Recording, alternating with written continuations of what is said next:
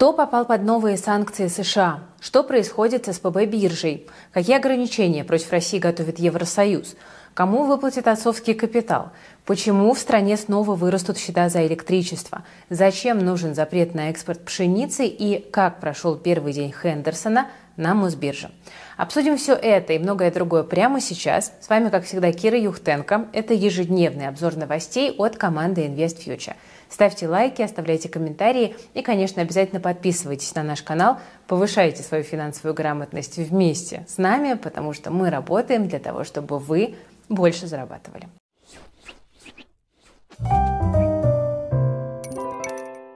Ну что, друзья, начнем мы с главной новости дня, которая прилетела уже под вечер.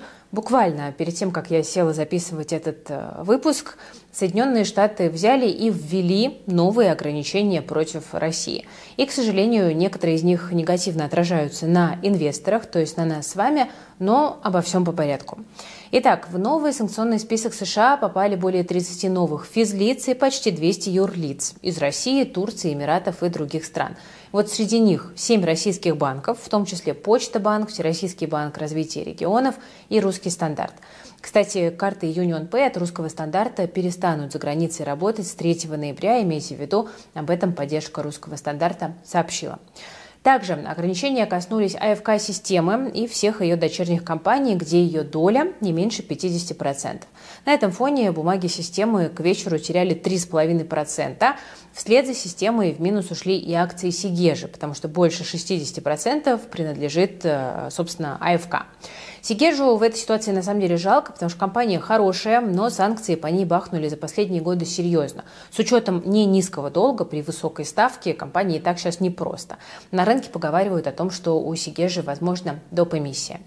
Еще, как вы помните, АФК-система обещала вывести на рынок новые компании. Я про это на днях рассказывала. И вот теперь есть риск, что новых публичных размещений от АФК, по крайней мере, в ближайшее время мы не увидим. Либо же компании придется искать какие-то обходные схемы для этого. Ну, посмотрим. Кстати, в минус после новостей о новых американских санкциях ушли и акции МТС, хотя на самом деле компании они особо не касаются. В марте прошлого года система снизила свою долю в МТС до 49,9%. То есть, по сути, она больше не является в МТС контролирующим акционером. То есть санкции на материнскую компанию не будут распространяться на МТС. Доля АФК в Озоне, кстати, тоже меньше 50%. В то же время новые ограничения США распространяются на проект Новотека Арктик СПГ-2. При этом в будущем там планировалось расширение производства. Процесс может затянуться, но глобально на самом деле не вижу для Новотека каких-то нерешаемых проблем на этом фоне. В зависимости от внешнего финансирования и технологий, как я понимаю, там уже нет давно. Хотя на новостях акции Новотека тоже припали. Но, конечно, наиболее серьезный удар сегодня получили бумаги СПБ биржи. В моменте они больше 20% потеряли. Это рекордное падение с марта прошлого года. Да, СПБ биржа тоже попала в черный список США. Санкции против биржи фактически окончательно разрывают депозитарные цепочки с США. При этом, скажем, в Тинькофф инвестициях торги американскими и, кстати, гонконгскими бумагами тоже остановили почти сразу. Ну, видимо, безопасная цепочка хранения не защитила. Формально у физлиц есть время, чтобы избавиться от американских компаний до 31 января, а поддержка Тинька пишет, что все норм и акции перевели в другой депозитарий заранее. Но вот вопрос, захочет ли этот депозитарий тоже отхватить от США санкций. Кстати, сама СПП биржа заявила, что ограничения новые никак не затронут активы клиентов, но торги все-таки остановила, причем как иностранными, так и российскими бумагами. Гонконг, значит, тоже на паузе. Их обещают возобновить 6 ноября, и обо всех изменениях будут сообщать на официальном сайте СПБ биржи. Ну, собственно, пишите в комментариях, что с вашими иностранными акциями сегодня происходило у Тинька, у других брокеров. Ну, а мы, конечно, будем следить за развитием событий и все подробности в следующих выпусках расскажем. Я искренне надеюсь, что торги все-таки возобновят и что к этой волне санкций биржа успела подготовиться.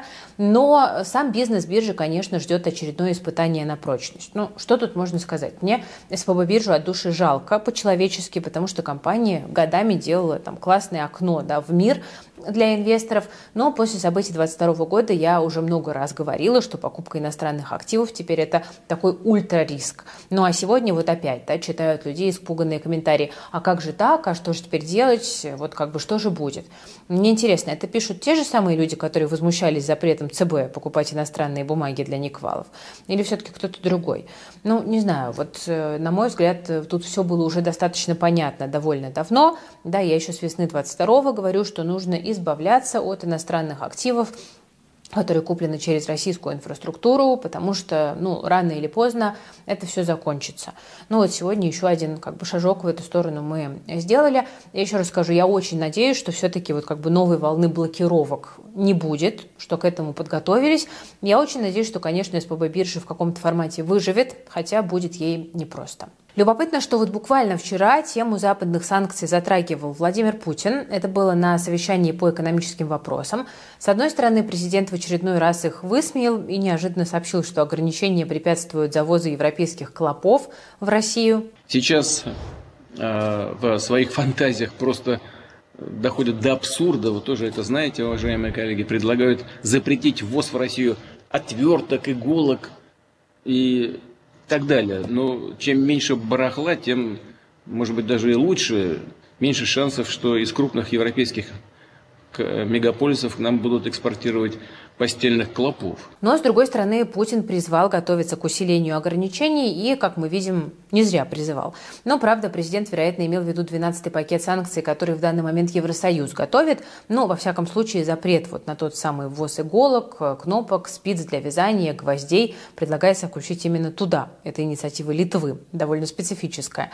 Ну а вот запрет на ввоз отверток уже ввели. Это сделала Австралия. Плюс она перестала поставлять в Россию инструменты для бурения и фрезерования формирования, ну а также телевизоры и звукозаписывающие устройства.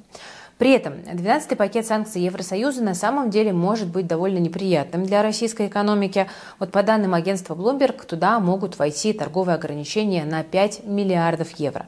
Скорее всего, они коснутся экспорта сварочного оборудования, химикатов и технологий, которые могут быть использованы в военных целях. Также рассматривается запрет на лицензирование программного обеспечения для России и ограничение импорта обработанных металлов, алюминиевых изделий, стройматериалов, товаров транспортного назначения и алмазов из нашей страны. Кроме того, под новые санкции ЕС могут попасть более 100 физических и 40 юридических э, лиц. При этом обсуждение 12-го пакета еще не завершено, так что его содержание еще может меняться. К примеру, Польша, еще несколько стран предлагают ввести запрет на ввоз российского СПГ и урана, а Эстония так вообще выступает за полное торговое эмбарго в отношении России, но это, конечно, звучит довольно маловероятно. Когда именно Евросоюз согласует и представит новые санкции, пока непонятно, но уже можно предположить, что российский рынок акций может на них отреагировать негативно, как это, собственно, происходит и сегодня на фоне новых американских ограничений. Так что имеет смысл следить за новостями по поводу 12-го пакета санкций, в случае чего быстро на них реагировать. И, в общем-то, возможно, это, наоборот, может стать каким-то поводом для выгодной покупки э, бумаг на просадках. Поэтому формируйте свои шорт-листы. Кроме санкций, Владимир Путин поговорил и о состоянии российской экономики, и он заявил, что экономическая ситуация в стране развивается предсказуемо и в соответствии с прогнозом. По его словам, за 9 месяцев ВВП России России вырос почти на 3% по сравнению с тем же периодом прошлого года. При этом быстрее всего растут обрабатывающие индустрии и отрасли, которые не связаны с добычей ресурсов. Например, выпуск компьютеров и электронных изделий вырос на 34,5%, сообщил президент. Ну, не будем сейчас на этом очень подробно останавливаться, но только, наверное, справедливости ради все-таки отмечу, что в прошлом году ВВП России снизился более чем на 2%, и нынешний рост э, в каком-то смысле связан и с эффектом низкой базы. Насчет данных о производстве компьютеров, конечно, здорово, если мы действительно развиваемся в высокотехнологичных отраслях, но видим ли мы обилие отечественной техники на полках магазинах, пока все-таки скорее нет, но я надеюсь, что это вопрос времени. Друзья, э, что вы скажете? Растет ли российская экономика или нет? Стало ли больше отечественных товаров на рынке? Или все так же, в основном импорт? Делитесь своими наблюдениями в комментариях, ну а мы пойдем дальше. Но для начала прервемся на короткую и полезную паузу. Друзья, недавний опрос в ЦИОМ показал, что 54% россиян не верят в то, что станут зарабатывать больше, даже если будут работать усерднее. И, ну, скажу, что, наверное, направление мысли верное. Важно не просто прикладывать усилия, где надо и где не надо. Нужно сначала разобраться, в какой области ваших усердий э, будет наилучший результат. К примеру, можно посчитать стоимость своего рабочего часа. Кстати, всем рекомендую это сделать. Высший пилотаж – это получать максимум при минимуме усилий. Ну, например, с помощью нейросетей любой, кто работает с текстами, изображениями, аудио и видео, может выполнять задачи в 2-3 раза быстрее и экономить до 4 часов в день спокойно и свободно. И вот эти часы тоже можно провести с пользой. На биржах фриланса полно заданий, где нейросети помогут. Находишь подходящую задачу, подбираешь нужную нейросетку, проверяешь результат и получаешь до 5000 рублей за одно задание. Некоторые ученики нашего нейропрактикума так и поступили. Всего обучения у нас прошло уже больше 7 тысяч человек. Одни теперь зарабатывают на нейросетях, другие с их помощью экономят свои рабочие часы и силы. И, друзья, только на Черную пятницу мы решили возобновить набор на этот нейропрактикум. Мест на новый поток будет в разы меньше, мы набираем всего 250 учеников, так что советую поторопиться, пока все не расхватали. Тем более, что оформить обучение можно в рассрочку, первый платеж будет только через месяц, но чтобы пройти нейропрактикум, хватит и двух недель. Поэтому отучиться и начать зарабатывать на нейросетках еще до первой оплаты обучения вполне реально. Стоит только захотеть и приложить усилия. Ссылочку на нейропрактикум найдете в описании к ролику. Мы его обновляем, так что будет супер интересно и полезно. Присоединяйтесь. Ну, а мы продолжим говорить о приятном. Я думаю, что все мы любим принимать подарки, даже если повод уже прошел, и поздравление немножко запоздало. Вот и российских отцов власти, кажется, тоже решили поздравить, так сказать, профессиональным праздником. Он совсем недавно получил статус государственного, по аналогии с Днем Матери. Правда, самого подарка пока нет, но о нем уже заговорили. Я имею в виду отцовский капитал в миллион рублей. Его предложила ввести Общественная палата России. Предполагается, что выплачивать его будут в дополнение к материнскому, если в семье появился третий ребенок. Причем неважно, усыновили вы его или это ваш родной отпрыск. Из-за обязательного условия по количеству детей у этой выплаты есть и второе название – многодетный капитал. Звучит довольно увесисто. Несложно догадаться, какие цели преследуют авторы идеи. В Общественной палате это назвали чрезвычайной мерой по улучшению демографической ситуации в стране. Там уверены, что эта выплата обязательно будет стимулировать россиян рожать больше одного-двух детей. Ну, хотя мне кажется, что развитие современной инфраструктуры в регионах и создание комфортных условий для жизни граждан здесь тоже помогло бы достаточно существенно, но надеюсь, что и это тоже будет происходить. Тем не менее, на эту новость уже положительно отреагировали на рынке недвижимости. Эксперты отметили, что такая выплата помогла бы семьям быстрее гасить ипотеку или расширить свое жилье. К тому же в некоторых регионах многодетным семьям бесплатно выделяют землю, которую из-за отсутствия денег на строительство многие в результате продают. Если отцовский капитал все же введут, то люди начнут активнее застраивать свои участки. Это прекрасно. Вообще термин «отцовский капитал» нам уже знаком, но, правда, юридически он будет закреплен впервые. Раньше так называли, в принципе, тот же самый мат-капитал, но просто употреблялся этот термин в тех случаях, когда выплату получал одинокий отец. Это право мужчины получили у нас в прошлом году. То, что предлагает теперь ввести общественная палата, это такая совершенно отдельная выплата, которая распространяется только на многодетные семьи. Поэтому смотрите, не перепутайте. В целом, э, дополнительные меры поддержки населения от государства – это почти всегда хорошо, тем более, что доходы многих россиян сейчас э, еле поспевают за инфляцией, ну а часто и отстают. Конечно, некоторые меры здесь принимаются. Например, вот с 1 января власти начнут штрафовать компании за слишком низкие зарплаты. Теперь, если сотрудник получает ниже минимального размера оплаты труда, то работодателя ждет штраф до 100 тысяч рублей. Сейчас МРОТ около 16 тысяч в месяц, ну а со следующего года поднимется чуть выше 19.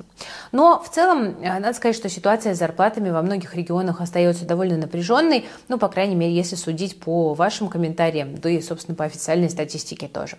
Кстати, давайте пофантазируем, на что стоило бы разрешить тратить отцовский капитал. Я имею в виду по-настоящему мужские вещи, без которых не может ни один отец обойтись. Ну, например, не знаю, там, на покупку рыбацкой лодки или строительство бани. Очень интересно посмотреть на ваши предложения. Ну, на самом деле, дополнительные деньги – это всегда прекрасно, особенно когда открываешь новости и понимаешь, что опять придется на что-то дополнительно раскошелиться. Вот буквально вчера мы говорили о том, как помочь бизнесу в России, и многие в комментариях писали, что нужно разгрузить предпринимателей, освободить их от части налоговых выплат, ну и так далее.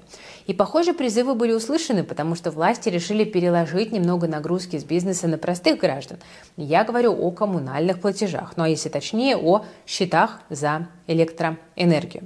Итак, с 1 января нас ждут новые тарифы на электричество, которые будут учитывать объем потребления.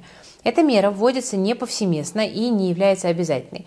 Кабмин хочет, чтобы каждый регион выбрал сам, вводить ему новую систему оплаты или нет – в случае отказа местным властям придется субсидировать тарифы жителей из своего бюджета. Давайте остановимся и разберемся, как работают нынешние тарифы и что изменится с 1 января. Вообще еще с 90-х тарифы на электроэнергию у нас сдерживаются ниже экономически оправданного уровня, и происходит это за счет так называемого перекрестного субсидирования. То есть это значит, что для промышленных объектов тарифы завышались, чтобы у других они были ниже. То есть фактически бизнес платил больше, чтобы граждане платили меньше.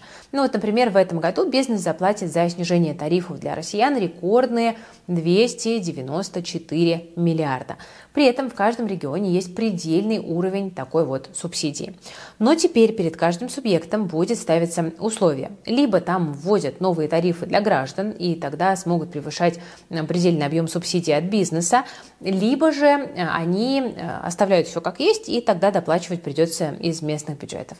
Вообще право перейти на новый тип тарифов с учетом объемов потребления регионам дали еще пару лет назад, но тогда мало кто на это пошел. Теперь же при таком добровольно-принудительном подходе, я почему-то уверена, что все будут выбирать именно первый вариант. Так что можно уже начинать готовиться к тому, что платежки за электричество во многих городах существенно вырастут в следующем году. Теперь давайте вернемся к теме экспортных ограничений. Россия, как и США с Евросоюзом, периодически тоже вводит запрет на вывоз своих товаров за рубеж. Только не для того, чтобы наказать другие страны, а чтобы справиться с ростом цен и дефицитом на внутреннем рынке. Правда, работает это не так хорошо, как хотелось бы властям, к сожалению. В этом сентябре инфляция в пять раз выше средней, если посчитать ее с 2015 года. Из продуктов сильнее всего дрожают, как мы видим, овощи и мясо. И вот на этом фоне Минсельхоз предложил ввести полугодовой запрет на экспорт курицы и яиц. По данным ведомства, цены на эти продукты выросли на четверть по сравнению с прошлым годом. Ну а причины – снижение производства и высокий курс доллара. И вот теперь очередь дошла до твердой пшеницы. Накануне Минсельхоз предложил запретить ее вывоз из страны также на полгода, начиная с 1 декабря. По мнению министерства, это позволит избежать дефицита и обеспечить продовольственную безопасность страны. Дело в том, что посевы твердой пшеницы в этом году сильно пострадали из-за дождей. При этом эксперты говорят, что экспорт за рубеж в два с половиной раза превысил средний объем. На этом фоне серьезно выросли внутренние цены на муку из твердых сортов пшеницы, из которой макароны делаются. Но поможет ли запрет на экспорт справиться с ситуацией? Смотрите, недавно государство запретило продавать за рубеж топливо, чтобы избежать дефицита на рынке и сбить рост цен. Но не сработало. Уже через несколько недель запрет начали снимать, чтобы нефтепереработке не навредить.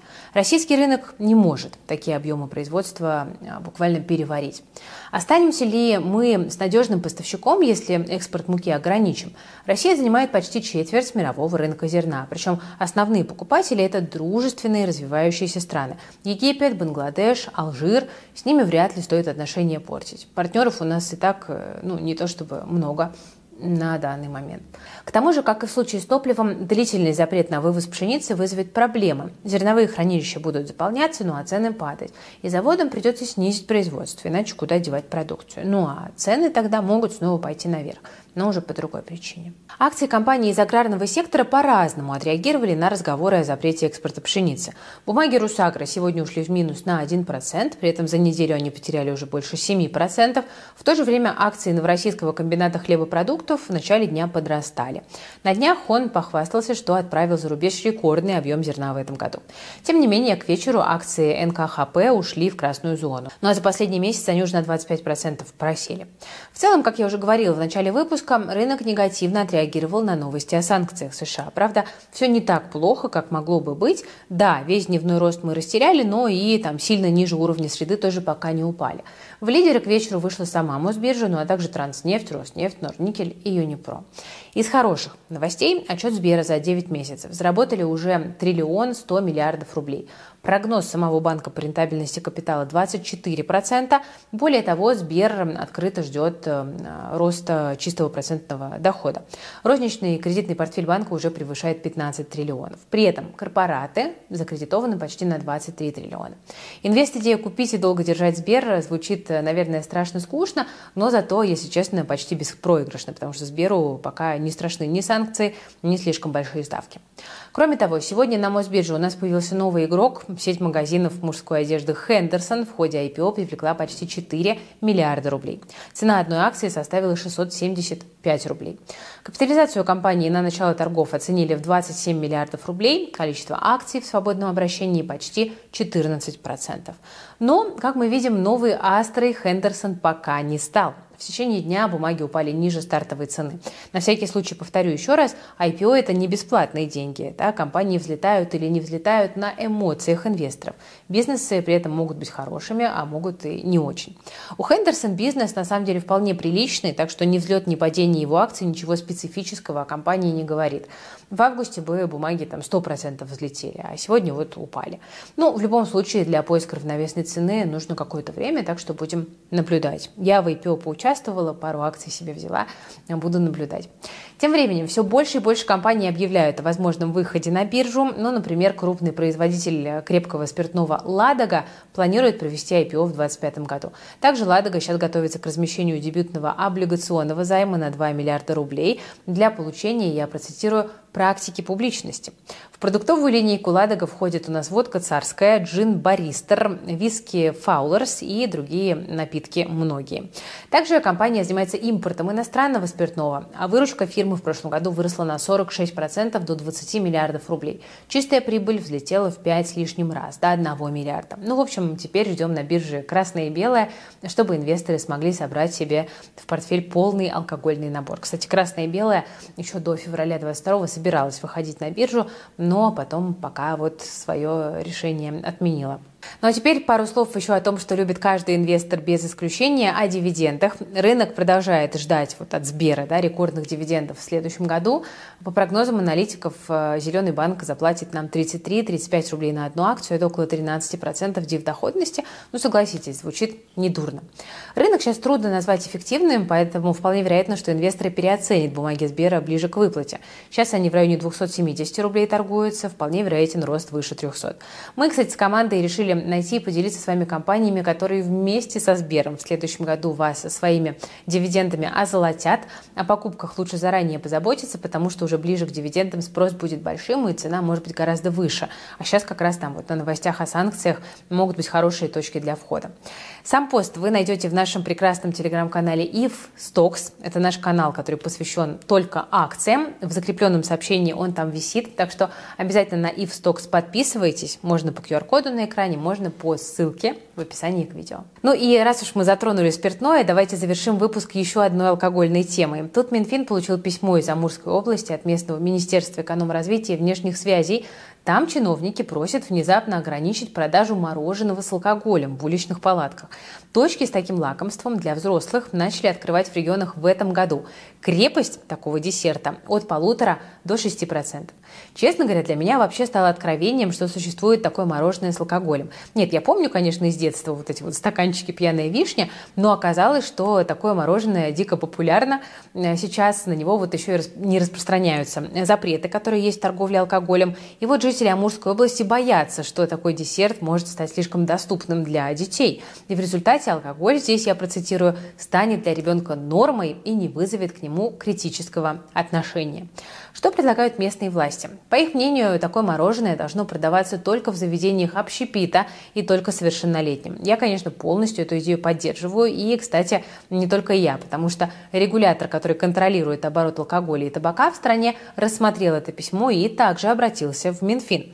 В ведомстве заявили, что такое алкомороженое должно попадать под те же ограничения, что и спиртные напитки. Ну, в принципе, резонно. Кстати, как у нас регулируется оборот конфет с коньяком? Кто знает, напишите в комментариях. Правда, представители рынка с этим не согласны. Они считают, что мороженое со спиртным не имеет никакого отношения к алкогольной продукции, поэтому на него не стоит распространять такие же ограничения. Эксперты говорят, что такой десерт в принципе не сильно популярен среди населения. Ну, как, например, вот и конфеты с алкоголем, которые обычно никто не использует, э, чтобы опьянеть. Но, кстати, я помню, я как-то в детстве съела очень много, и мне в этом было весело. А, друзья, что вы думаете по поводу мороженого для взрослых? Пробовали ли вы? Одобряете ли вы его? Или тоже считаете, что такие вещи нужно запрещать? Пишите ваши ответы в комментариях. Ну, а мы, друзья, на такой позитивной ноте в, наверное, не самый позитивный день для российского рынка заканчиваем. А, будем, конечно, очень внимательно следить за санкциями, переваривать их последствия, анализировать. Да, вот у нас в телеграм-канале Евстокс обязательно разберем все, что коснулось российских публичных компаний и проанализируем последствия для компании. Будет появляться больше подробностей, мы будем про них обязательно рассказывать, так что подписывайтесь. На нейропрактикум к нам тоже приходите, ссылочка на него есть в описании. Ну и на этом у меня все. Ставьте лайк, если вам нравится работа нашей команды. Подписывайтесь на канал, если вы еще не подписаны, потому что я знаю, что многие смотрят нас без подписки. Исправляйтесь, помогайте. Нам очень нужно дойти до миллиона рублей уже наконец. Ой, господи, миллион рублей, миллион подписчиков.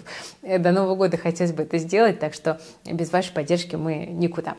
Спасибо вам, что смотрите, поддерживаете. Будем вас держать в курсе всего происходящего.